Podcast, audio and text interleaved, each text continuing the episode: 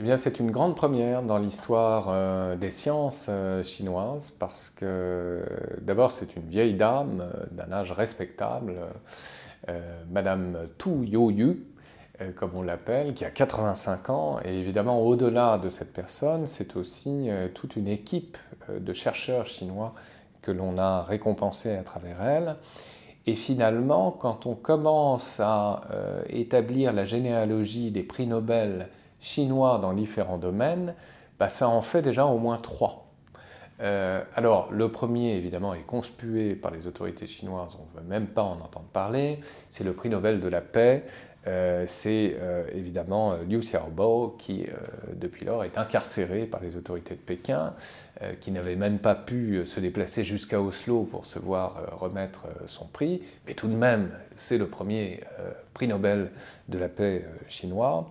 Et puis, vous avez l'écrivain Mo Yen qui, en 2012, donc deux ans après Liu Xiaobo, euh, a obtenu le prix Nobel de littérature. Et enfin, la troisième, c'est une femme euh, dans le domaine de la médecine. Alors, cette femme s'est distinguée pour ses recherches dans le domaine de la lutte contre la malaria en particulier, mais d'une manière tout à fait particulière, c'est-à-dire en redécouvrant tous les secrets, entre guillemets, de grand-mère de la médecine chinoise traditionnelle.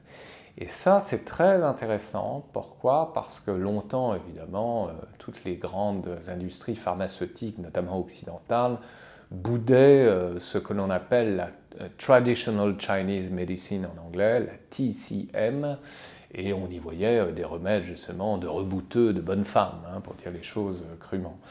Et en fait, on se rend compte qu'il y a là réellement de vrais savoir-faire euh, qui ont été, euh, qui ont été euh, démontrés comme tels dans leur utilisation scientifique par cette femme.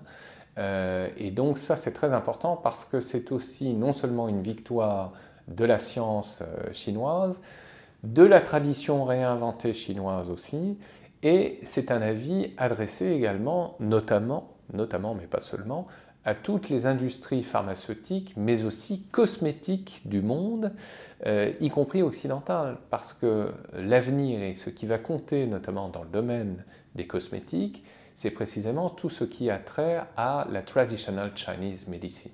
C'est-à-dire qu'on est en train, côté chinois, d'inventer euh, des, des, pommades, des BB cream, comme on les appelle en Asie, notamment à base de thé, à base de jujubier et on découvre justement toutes les vertus curatives de ces plantes euh, ben, qui se trouvent originellement en Asie, si vous voulez.